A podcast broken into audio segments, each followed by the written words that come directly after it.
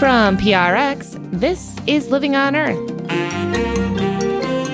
I'm Bobby Bascomb. And I'm Jenny Doering. The world's oceans are warming at an alarming rate. twenty twenty-two was the warmest year on record for the global oceans. twenty twenty-one was the warmest year before that. Now, this is not just looking at the surface, but the top two thousand meters of the ocean. And so the oceans are certainly warming, and that shows, better than anything else, actually, the global warming signature. Also, due to our geography, the United States is particularly at risk of extreme weather events. It's almost like there's two weather patterns, one country. The West is dry and getting drier, and the East is wet and getting wetter. So all of those sort of combine in different ways to cause various weather extremes. That and more this week on Living on Earth. Stick around.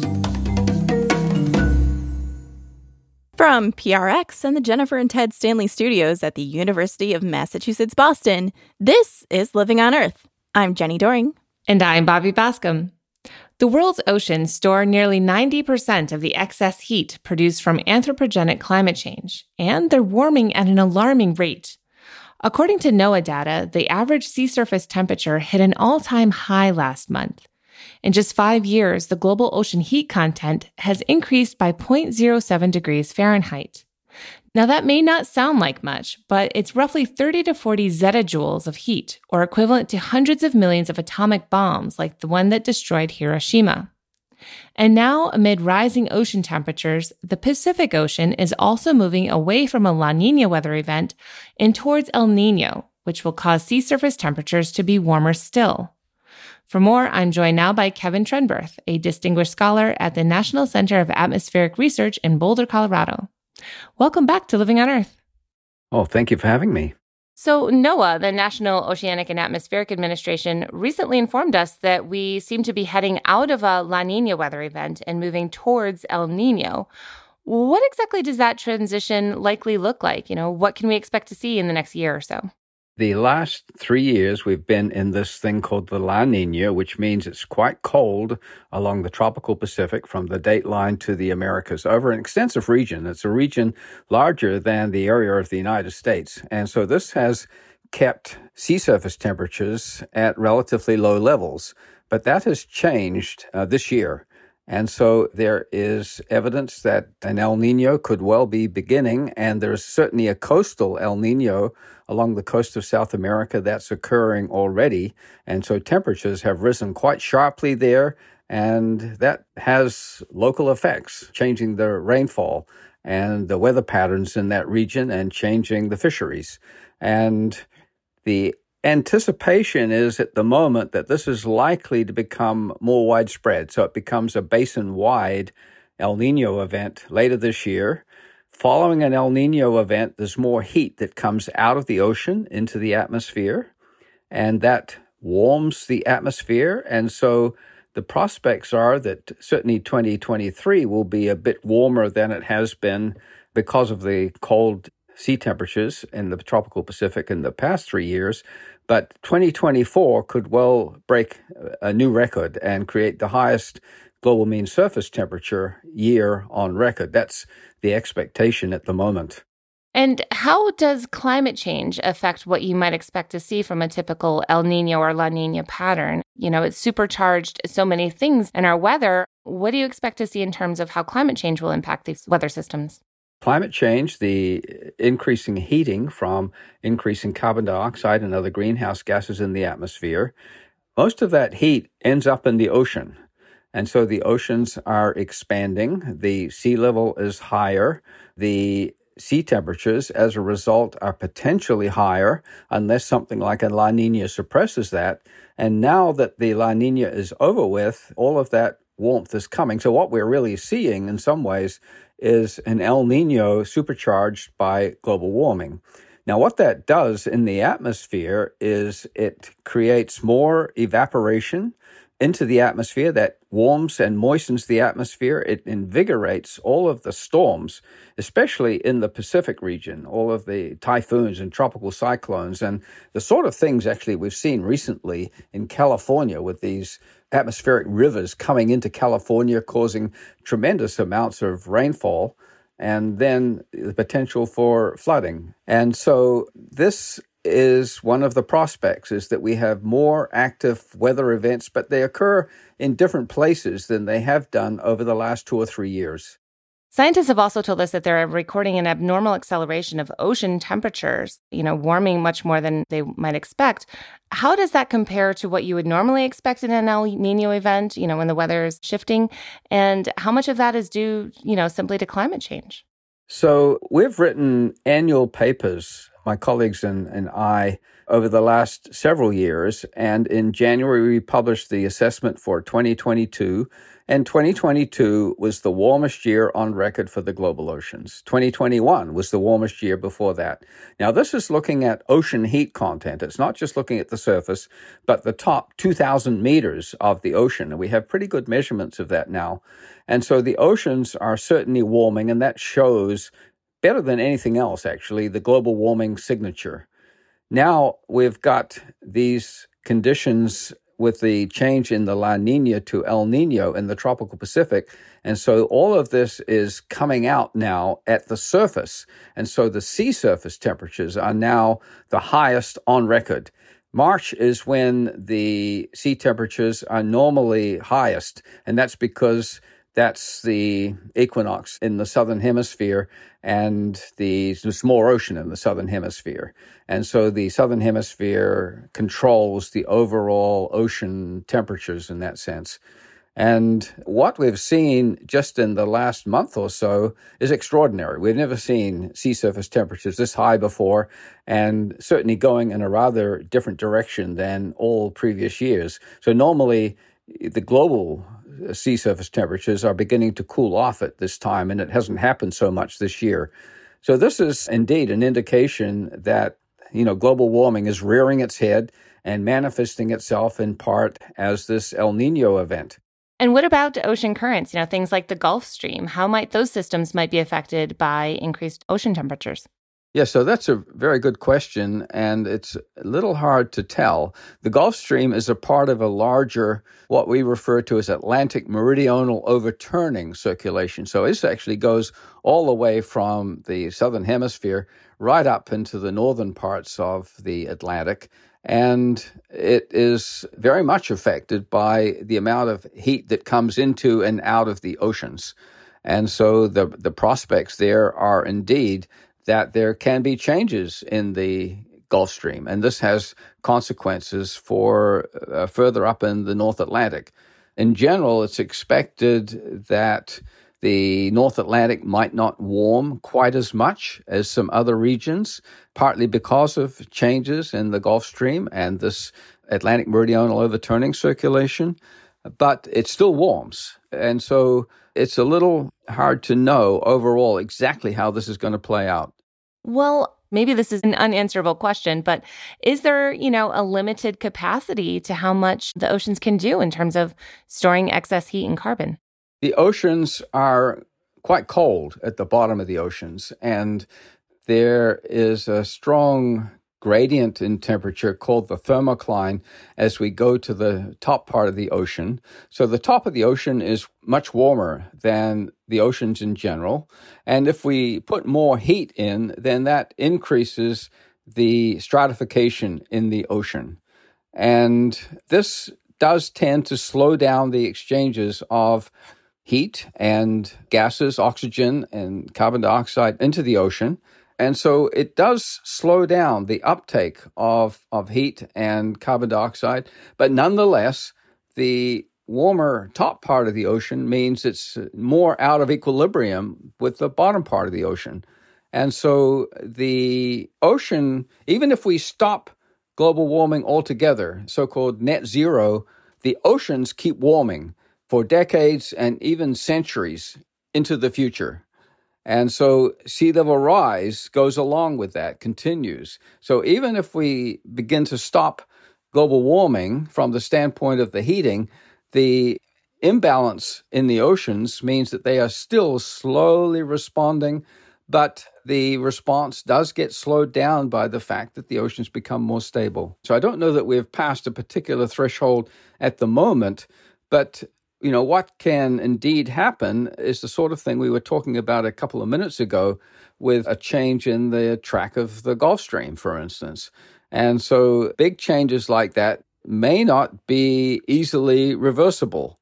Other changes like melting of Greenland, if we melt Greenland, you can't put that water back in the form of a great big ice block again readily. And so those changes are irreversible, and those are the sorts of things that mean that the future climate is simply going to be different than it has been in the past. To what degree are you hopeful or optimistic that we can get a handle on this, you know, massive problem that we've put ourselves into? Well, I have moved to New Zealand. Maybe that's this. That's one of the factors, actually. Although New Zealand has got uh, you know a lot of coastal problems and erosion, but is less likely to be affected by the global climate change than a number of other areas. And so the droughts and the floods in various places and the need to actually plan for those and build resilience where we can, and not enough of that is happening in the United States or in other places around the world. And so, you know, we could do a lot better. Kevin Trenberth is a distinguished scholar at the National Center of Atmospheric Research. Kevin, thank you so much for your time today. Oh, you're most welcome.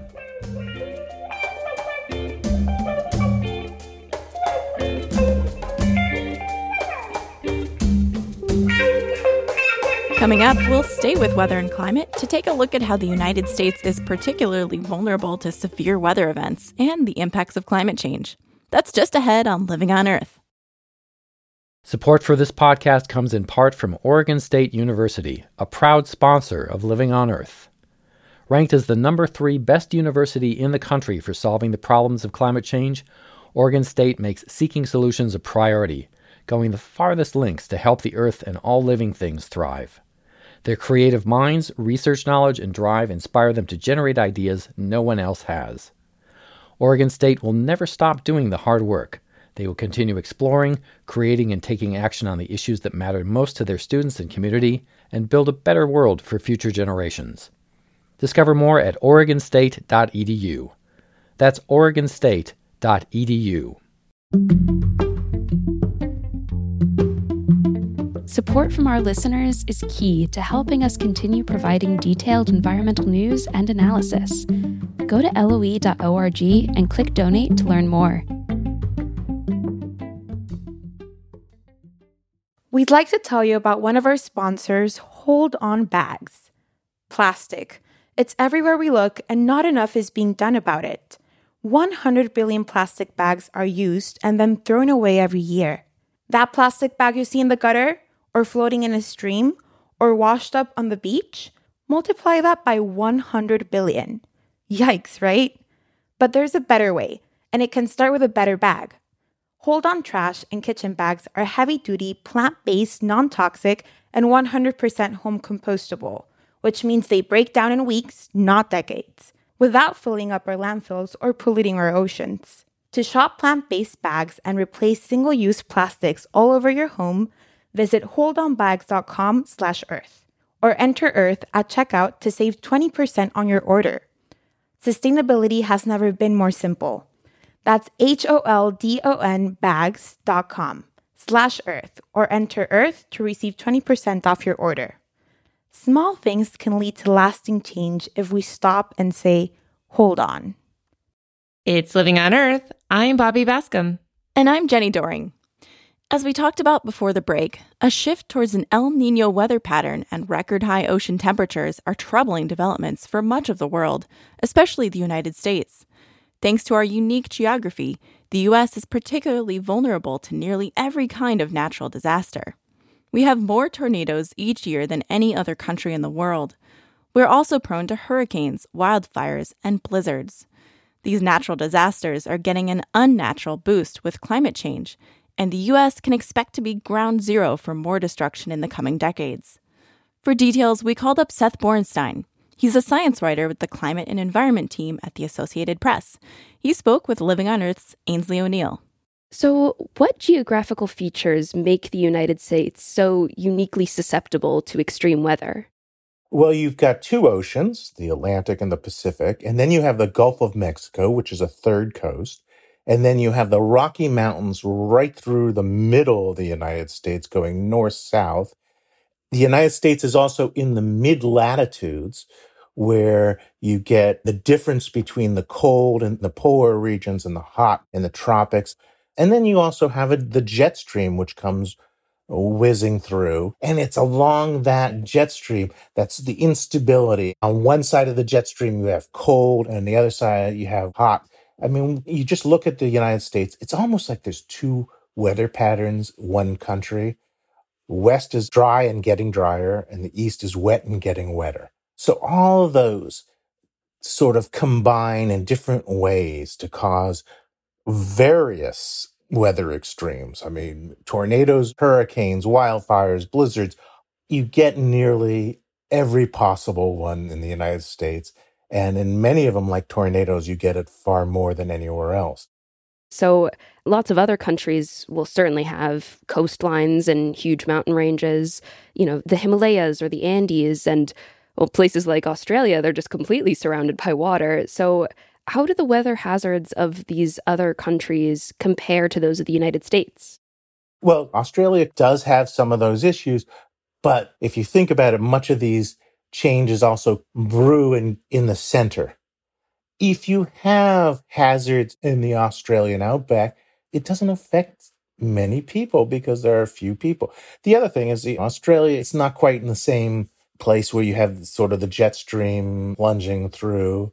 China is another good one I kept asking when I talked to scientists in terms of comparisons. But what China has is just the one major coast, and it doesn't get the mixing or clashing of air that the U S gets. I mean, it's not to say that there aren't natural hazards anywhere else. It's just we get a wide variety. Well, geography handed us a combination of dangerous ingredients, but our choices are also playing a role here. How are we exacerbating the situation? The key here is these are not disasters in themselves. Meteorologists and disaster experts emphasize that all these weather extremes are hazards, but they're not disasters. What makes them disasters is the human factor.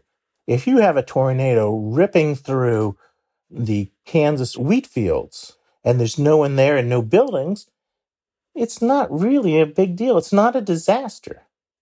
It is just nature. But it's when there's people and buildings in the way that it becomes a disaster. Um, we are putting people in places that are a little more dangerous. Think of all the construction along the U S eastern and Gulf coasts, which are hurricane-prone. People build on areas where they have had total losses. And then they get hurricane insurance, federally funded usually. And then they build again in the same place. And some of the scientists said, you know, we don't do building codes as well as we should. For example, in, in hurricane areas, you can buy hurricane clips, which are like twenty dollars or so, ten to twenty dollars. These are these metal clips you put on your roof beams to help attach and keep your roof during a hurricane. And many places don't require that. It's such a cheap thing. In Tornado Alley, you, some places cannot build basements, but basements are crucial, or some kind of tornado shelter. A little bit under fifty percent of deaths they find in tornadoes are in mobile homes or manufactured houses. Mm. If you are going to have mobile homes, maybe mobile home parks should all come with tornado shelters for people to go to. I mean, nature has dealt us a really lousy hand in terms of geography, but then we have made it so much worse. Well, the science tells us that climate change will be making storms worse. They'll be making them more common, more intense. But how exactly will they start changing in the case of something like a tornado or a hurricane? So first, tornadoes, it's more of an issue of movement. So in the Great Plains, sort of considered Tornado Alley, computer models show tornadoes decreasing in frequency there, but dramatically increasing eastward, like Arkansas, Mississippi, Alabama, Tennessee, Kentucky. And scientists have seen these trends starting to happen already. And eastward means more people, more poverty, more density, more trees, so you don't see the tornadoes coming. Like in Kansas or Oklahoma, you see them coming from miles away on the along the prairie. You know, if it's coming through Little Rock, there are trees in the way. You don't see a storm. And the scientists have found when there's tornado warnings, one of the first things people do is they go outside to take a look to see, oh, is it dangerous looking? And then, the, and then if it looks dangerous, then they will go in the basement and take shelter. So if you can't see it because of trees and buildings, or if it's nighttime, and in the Mid-South, we're getting more tornadoes later at night, it's more dangerous. Then with hurricanes, most scientists are now saying more of the stronger hurricanes and definitely wetter hurricanes. So, you know, wetter, slower makes them more damaging.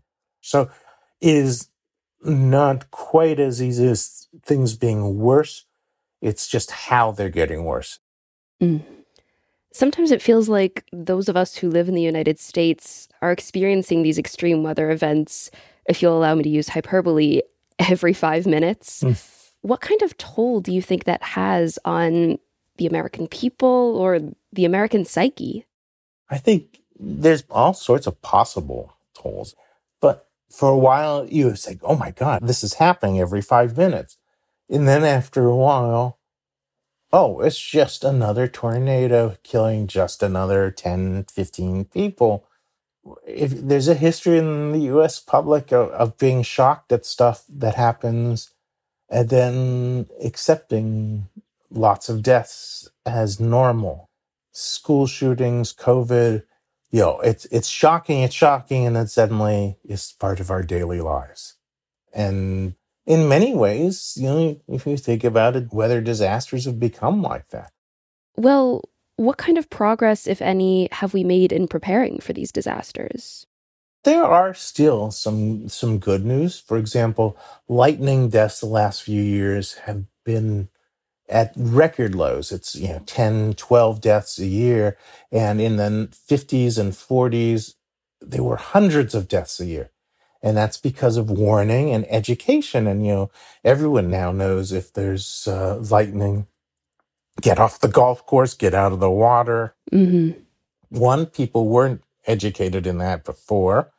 And two, the warnings are so much better. So we're getting so much better about weather forecasts and warnings. The trouble is there's a disconnect between the warnings out there and how people receive it and what they do. And also, you know, at some point, there's some only so much you can do. Seth Borenstein is a science writer with the Climate and Environment team at the Associated Press. He spoke with Living on Earth's Ainsley O'Neill.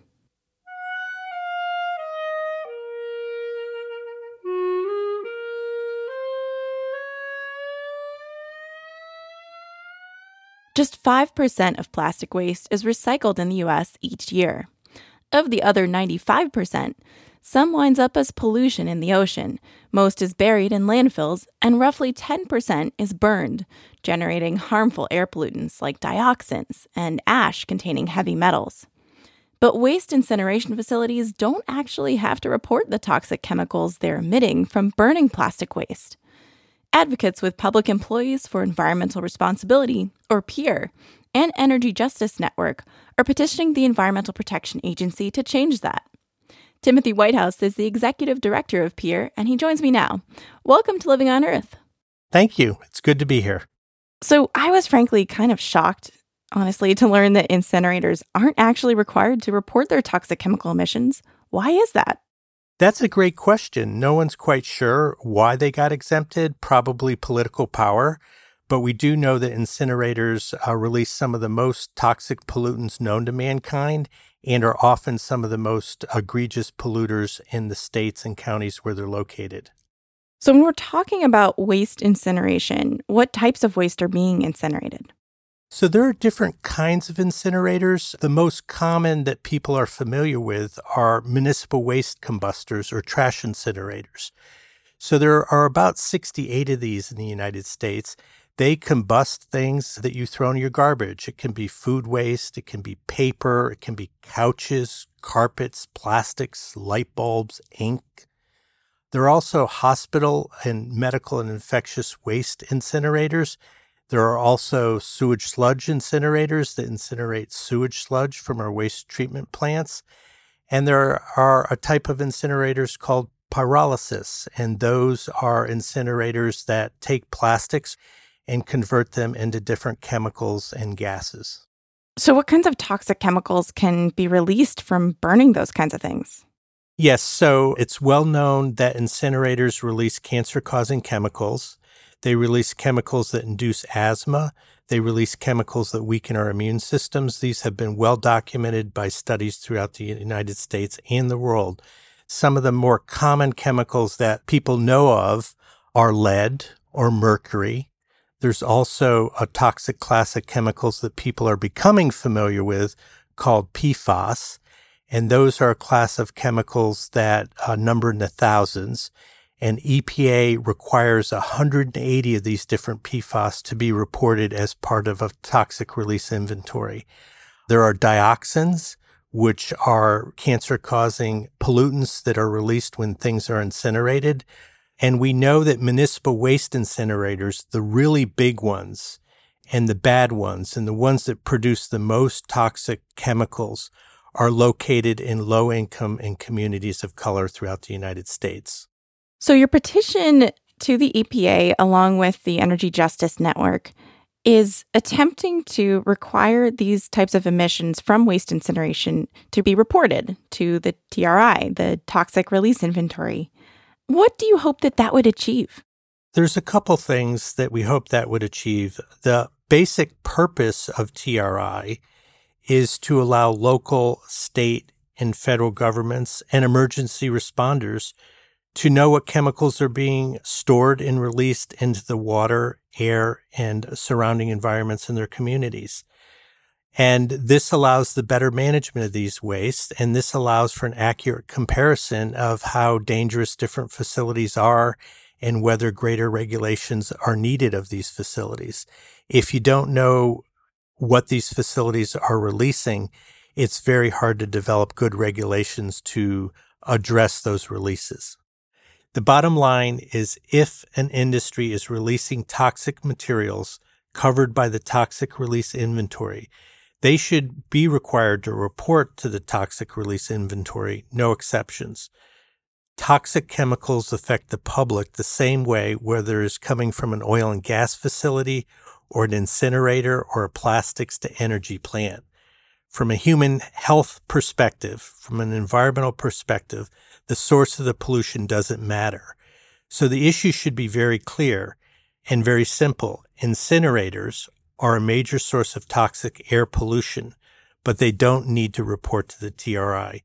So, Tim, I can't help but think that, you know, E P A has been around for over fifty years, and these facilities have been around for many decades as well. Have there been other attempts to, you know, get these chemicals to be reported? And if so, like, why are you having to bring this action now? So incinerators are required to report different releases of chemicals into various government databases, but they're not as extensive as the T R I, and they're almost inaccessible to the public. The great thing about the T R I is if you have basic computer skills, you can understand what is being released into your environment from local facilities that are required to report to the T R I. It is one of the great triumphs of E P A's transparency work, and incinerators have managed to stay out of that system, and it's very unfortunate. So it sounds like it's as much about public awareness as anything else here. It's about public awareness. Also, the other thing I want to point out is a lot of these incinerators produce energy. So they either produce energy in the form of electricity, or increasingly they're creating energy in the form of creating new fuels. And so this industry is claiming it's clean and green, and it's asking for federal subsidies, and it's asking for state subsidies as a clean energy source. But at the same time, they're refusing to report their toxic release emissions to the T R I. Now, it sounds like you're referring to facilities involved in so-called advanced recycling or chemical recycling of plastics um, when you talk about these facilities that produce fuel. Is that correct? Yes, correct. That's called pyrolysis. Yes. So these are currently considered incineration facilities by the E P A. But I understand that the Trump administration proposed a rule that would actually deregulate these facilities by moving them out of this incineration category. And right now, the Biden administration is reconsidering those rules, and they're kind of stuck in this evaluation stage. What are you hearing from within the E P A about these proposed rules? So, unfortunately, it appears that this E P A is considering the Trump-era proposed rules to remove these plants from Section one twenty-nine of the Clean Air Act. And if they are able to remove these types of plants from the Clean Air Act, from Section one twenty-nine, there'll be virtually no air regulations over these types of facilities. We know that these types of facilities release some of the most toxic pollutants into the environment known to humankind. They are considering this proposal quite seriously, I believe, because there is this huge push for what's called advanced recycling, which in my mind is locking us into a toxic carbon-based lifestyle that will wreck the climate and poison us and the wildlife around us. Now, from what I've been able to see, this rule, it's murky, right? It's hard to see what's actually going on within E P A because they opened up a public comment period in late twenty twenty-one. And from what I've seen, they haven't released anything else publicly beyond that. But what are you hearing about where E P A might go with this at this point? It's hard to know where E P A wants to go with this, but we do know from their approval of some of the chemicals that are being produced by these plants, that the direction is very troubling. For example, E P A recently approved a chemical produced from one of these plants that has a risk of one in four people being exposed to this chemical could get cancer over their lifetime. And that's an E P A assessment. That is two hundred fifty thousand times greater than what E P A would normally approve. And so E P A is cutting corners to accommodate the oil and gas and chemical industry that is behind this effort, and they're doing it largely in secret. So most of the work the E P A is doing in approving these chemicals is done behind closed doors and done under the guise of confidential business information. So we are very concerned about how E P A will approach the management and regulation of these plants that basically heat and burn plastic, incinerate plastics to create new fuels. Tim Whitehouse is the Executive Director of Public Employees for Environmental Responsibility, or PEER. Thank you so much, Tim. Thank you. We reached out to E P A about its consideration of the Trump-era proposal to deregulate so-called chemical recycling plants. A spokesperson wrote, E P A is currently reviewing the comments and input from stakeholders on the advanced notice of proposed rulemaking. A full statement is on the Living on Earth website, L O E dot org.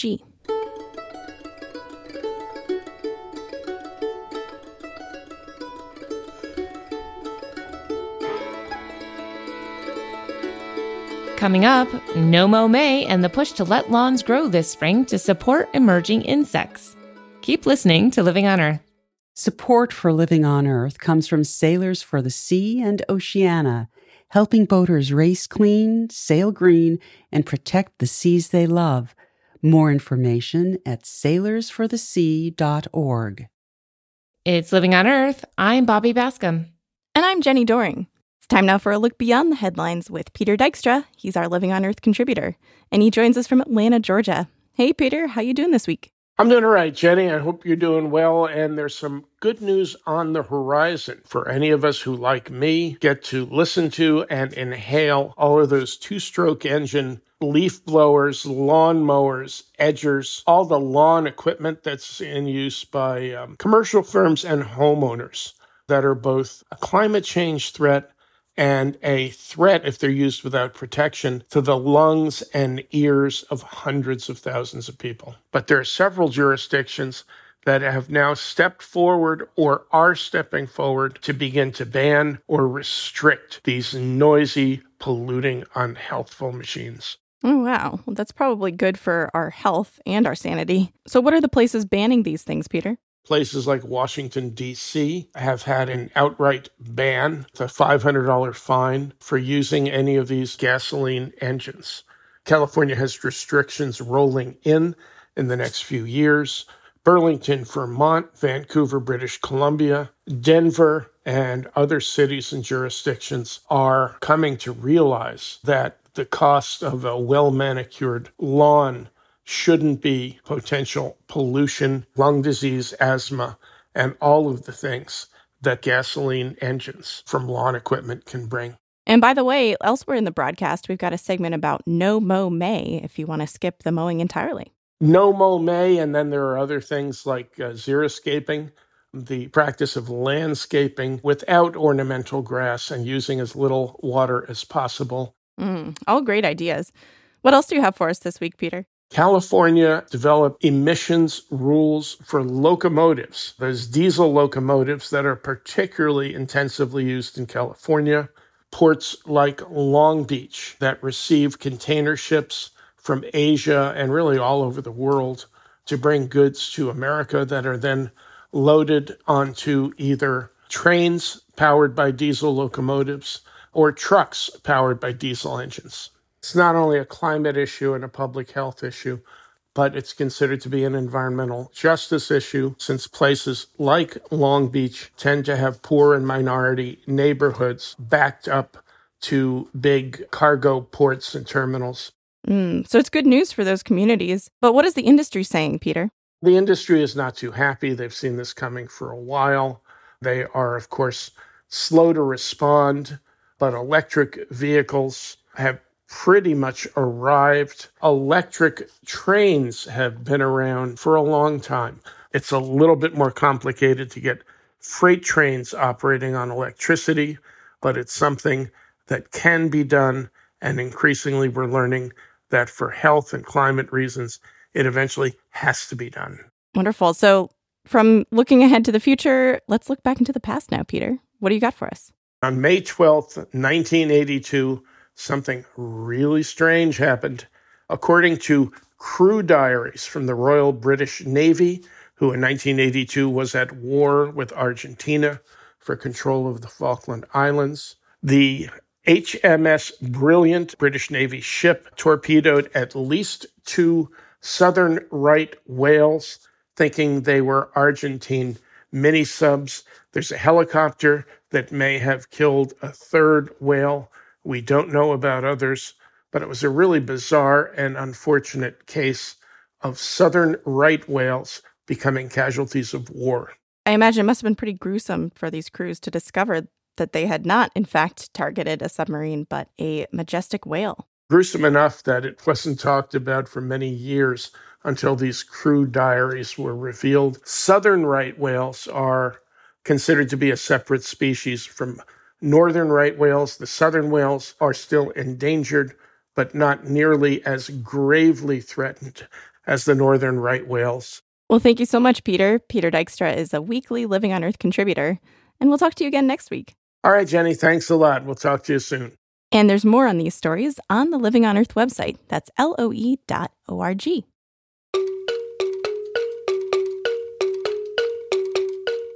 Spring is in full swing across the north, and some may feel the urge to get out the lawnmower and tidy up. But there's a growing push towards letting our lawns grow for the month of May. The No Mow May movement aims to give insects just emerging from hibernation access to critical sources of food, like dandelions and violets, before we mow them down with the grass. Insect populations, including many critical bee and other pollinator species, are in dramatic decline, threatening food webs in nature and food security for humans.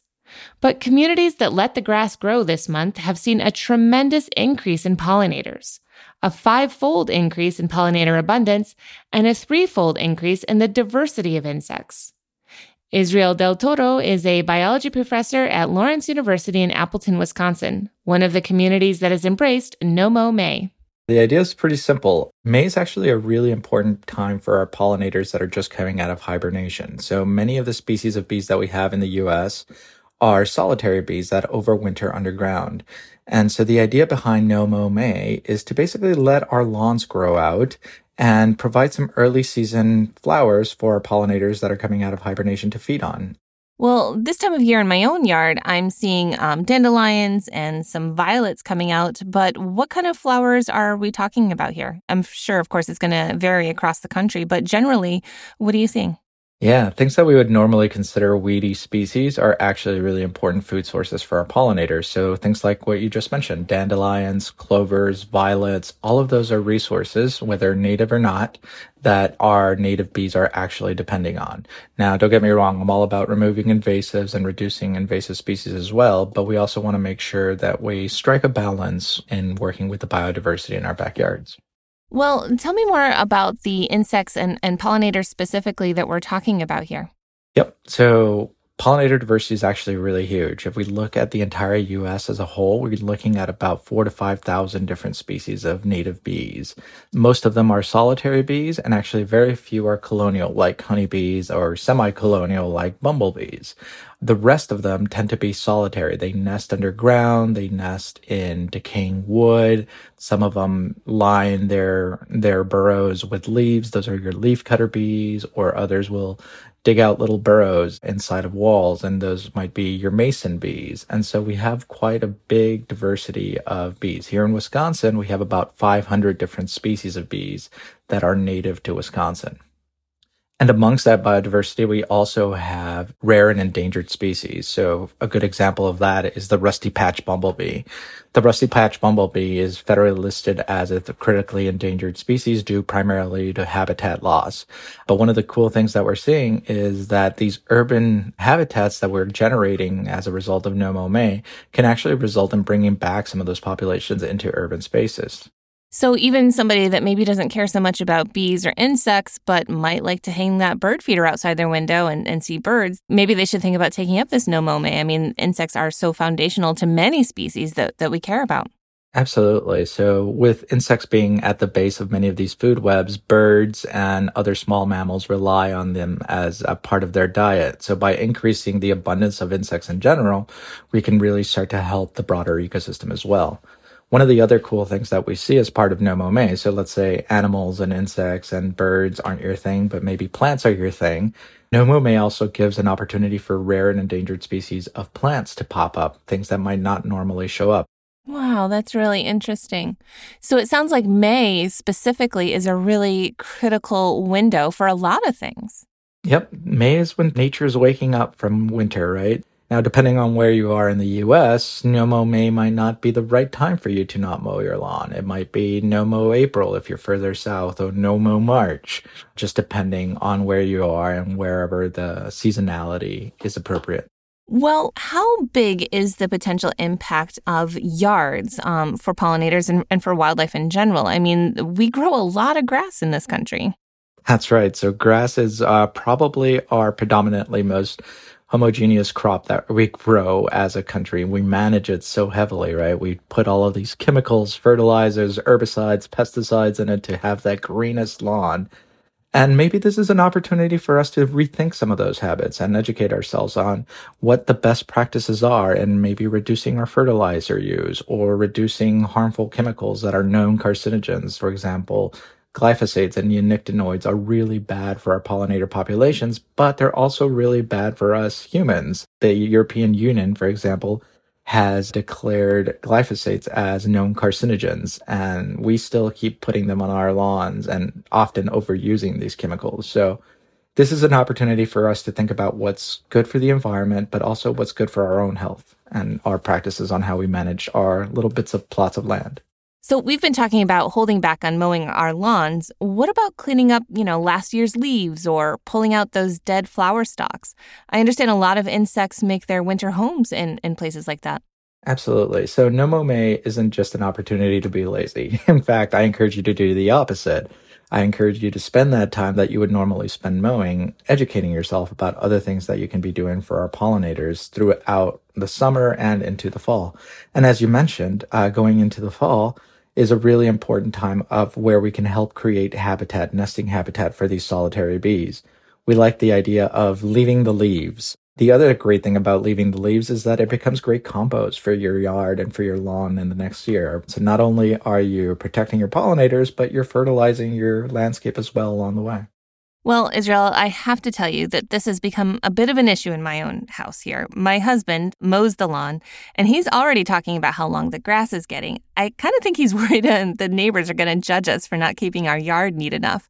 How do you respond to someone with those kind of concerns?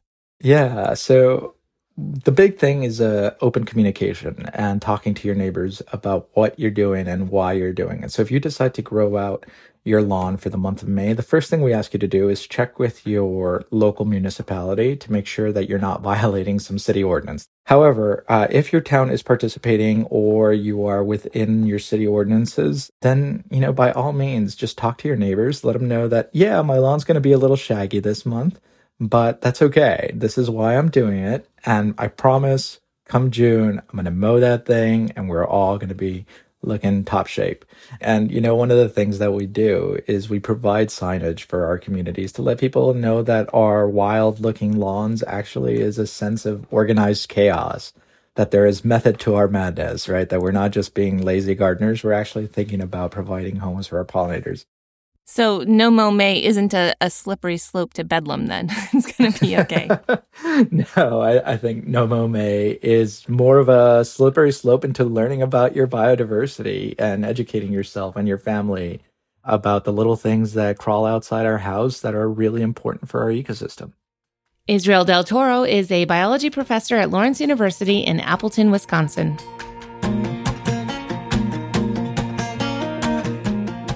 Letting your lawn go a little wild this May can help emerging insects and a cascade of other animals that eat insects, including many bird species. And that's crucial right now, as North American birds have declined roughly thirty percent since nineteen seventy, mostly due to habitat loss, invasive species, and predation from cats.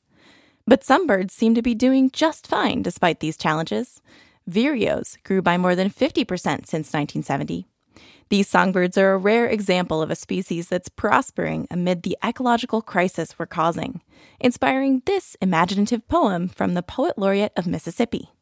I'm Catherine Pierce, and this is my poem, What I Want to Believe About the Vireos. The vireos are plotting. They are everywhere and various, and all with names like Shakespearean villains disguised as Shakespearean clowns. Black-whiskered, Plumbeus, slaty-capped shrike. Their songs drop from the canopy like candied needles, and everyone smiles. Sweet birds. They have been above us for centuries, watching. See their eyes, small bright pebbles that betray nothing. They know patience. See them tableaued on the oak branch for minutes before diving for the fat black beetle. They know how green works, how it muscles back always once the pillars and poisons are gone. They're playing the long game. Weary, weary, weary, trills the scrub greenlet. It'll all be theirs again. Rainforests, mangroves, the great deciduous rustle, the breeze and moss, the loam and sunrise. The vireos will be here at the end and at the next beginning. The red-eyed vireo's call will sound then like it does now, like it's constantly asking and answering its own questions. What did they do? They did. What did they know? They knew. They seem to have such agency in this poem, as you imagine it.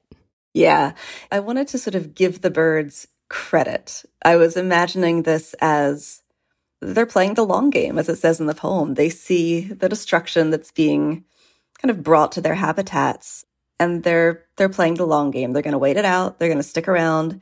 They imagine that eventually humans will kind of they'll kind of eradicate themselves, and then all the green will come back, and all the birds will come back. And so it's just it's a bleak fable, but it's only bleak for the humans. I think it's really good for the birds. And what about us? Are we playing the long game, do you think? I don't get that sense from your poem.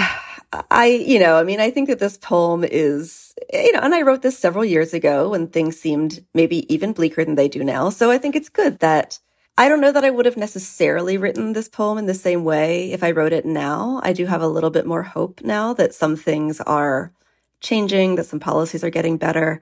I think some people are playing the long game. I don't yet think enough of us are playing the long game for thinking about sort of, you know, sustaining this planet, the only planet that we have.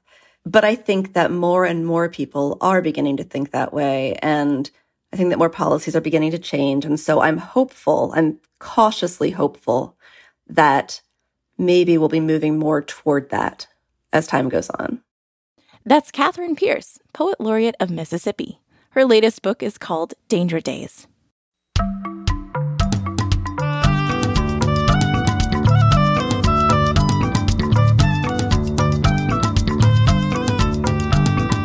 Well, the vireos that Catherine Pierce writes about aren't the only birds that are thriving. BirdNote's Michael Stein has more. While nearly a third of North American bird species are in decline, many birds that depend on wetlands are thriving.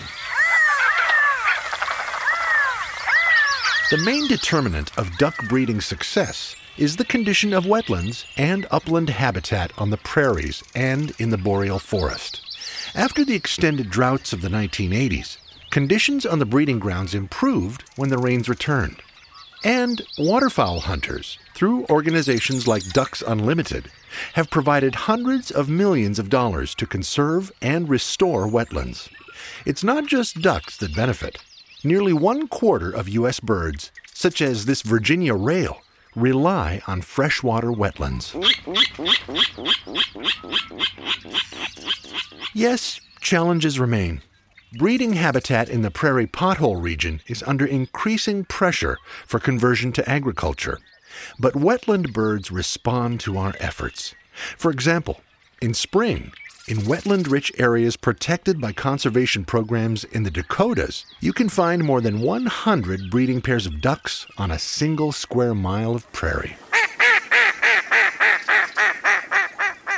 I'm Michael Stein.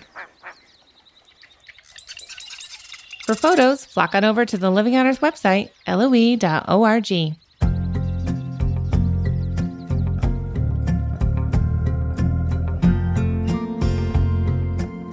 Living on Earth is produced by the World Media Foundation. Our crew includes Fern Alling, Naomi Ehrenberg, Paloma Beltran, Iris Chen, Josh Kroom, Swayam Gagnija, Mark Kausch, Mark Seth Lender, Don Lyman, Jasneel Mahal, Louis Mallison, Ainsley O'Neill, Sophia Pandelitis, Jake Rigo, L. Wilson, and Yolanda Omari.